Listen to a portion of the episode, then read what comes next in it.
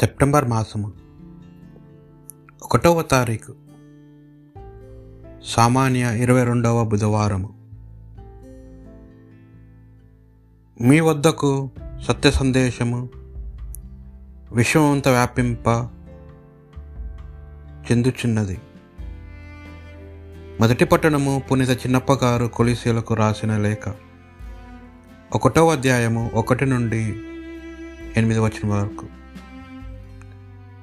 దేవుని సంకల్పం వలన యేసుక్రీస్తు అపోస్తుడైన పౌలు మన సోదరుడైన తిమోతి క్రీస్తునందు విశ్వాసము గల కొలసియలోని మన సోదరులైన దేవుని ప్రజలకు వ్రాయునది.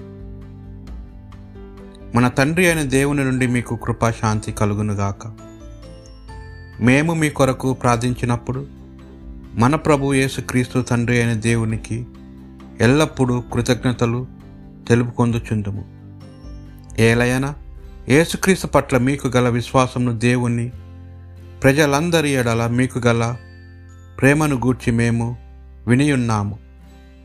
మీ వద్దకు వచ్చిన సత్య సందేశమైన సువార్త బోధన వలన మీరు ఆ నిరీక్షను గూర్చి విని ఉన్నారు కావున మీ విశ్వాసమునకు మీ ప్రేమకు మీ నిరీక్షణ ఆధారముగా ఉన్నది. అది మీ కొరకు పరలోకంలో భద్రపరపబడి ఉన్నది. మీరు దైవానుగ్రహమును గూర్చి మొట్టమొదట విని అది వాసముగా ఏమియో తెలుసుకొనిన నాటి నుండి మీ విషయంలో జరిగినట్లే సువార్త ఆశీస్సులనిచ్చుచు విషయమంతటా వ్యాప్తింప చెందుచున్నది. మన ప్రియతమ సహసైవకుడు ఎప్పప్రాసును నుండి దీనిని మీరు తెలుసుకొంటిరి. అతడు క్రీస్తుకు విశ్వసనీయుడై మా మనతోడి సేవకుడు. అతడు ఆత్మయందలి మీ ప్రేమను గూర్చి మాకు చెప్పి ఉన్నాడు ఇది ప్రభువాక్కు. నేను ప్రభు కృపను సదా నమ్మెదను. నా మాటకు నేను దేవుని మందరిన ఎదుగు ఒలీవు చెట్టు వలె ఉన్నాను. నేను ప్రభువు కృపను సదా నమ్మెదను. నేను ప్రభు కృపను సదా నమ్మెదను. దేవా నీవు నాకు చేసిన మేలుకు గాను నేను నీకు నిత్యము వందనములు అర్పింతును. నీ మంచితనమును భక్ భక్త సమాజమున ప్రకటింతును. నేను ప్రభు కృపను సదా నమ్మెదను. నేను ఇతర పట్టణంలో కూడా దేవుని రాజ్యంను బోధింపవలసి ఉన్నది. అందుకై నేను పంపబడి తిని పునీత లుకాసు గారు రాసిన సువార్త సువిశేషంలోని భాగము. నాలుగవ అధ్యాయము. ముప్పై ఎనిమిది నుండి నలభై నాలుగు వచనముల వరకు. పిదప యేసు ప్రధాన మందిరంను వీడి తిన్నగా సిమోన్ ఇంటికి పోయాను. అప్పుడు సిమోను అత్త తీవ్రమైన జ్వరముతో మంచము పట్టి ఉండెను.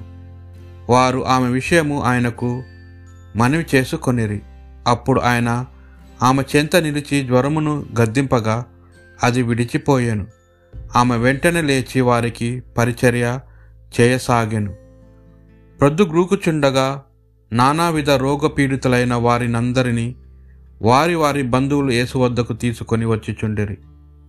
అప్పుడు ఆయన వారిలో ఒక్కొక్కని మీద తన అస్తమును నుంచి వారి అందరిని స్వస్థపరిచాను. అనేకుల నుండి దయ్యములు నీవు దేవుని కుమారుడవు అని కేకులు పెట్టుచు వెళ్ళిపోయాను. అవి ఆయన క్రీస్తు అని ఎరిగి ఉండుట వలన ఆయన వానిని గద్దించి మాట్లాడనీయలేదు. వేకువని లేచి యేసు ఒక నిర్జన ప్రదేశంనకు వెళ్ళాను. ప్రజలు ఆయనను వెతుకుతూ వచ్చి తము విడిచిపోవలదని కోరగా ఆయన వారితో నేను ఇతర పట్టణములలో కూడా దేవుని రాజ్యమును గూర్చి బోధింపవలసి ఉన్నది. అందుకే నేను పంపబడి తిని అని పలికాను. పిమ్మట యేసు యూదయ ప్రధాన మందిరములలో బోధించుచుండెను. ఇది ప్రభువు సువిశేషము.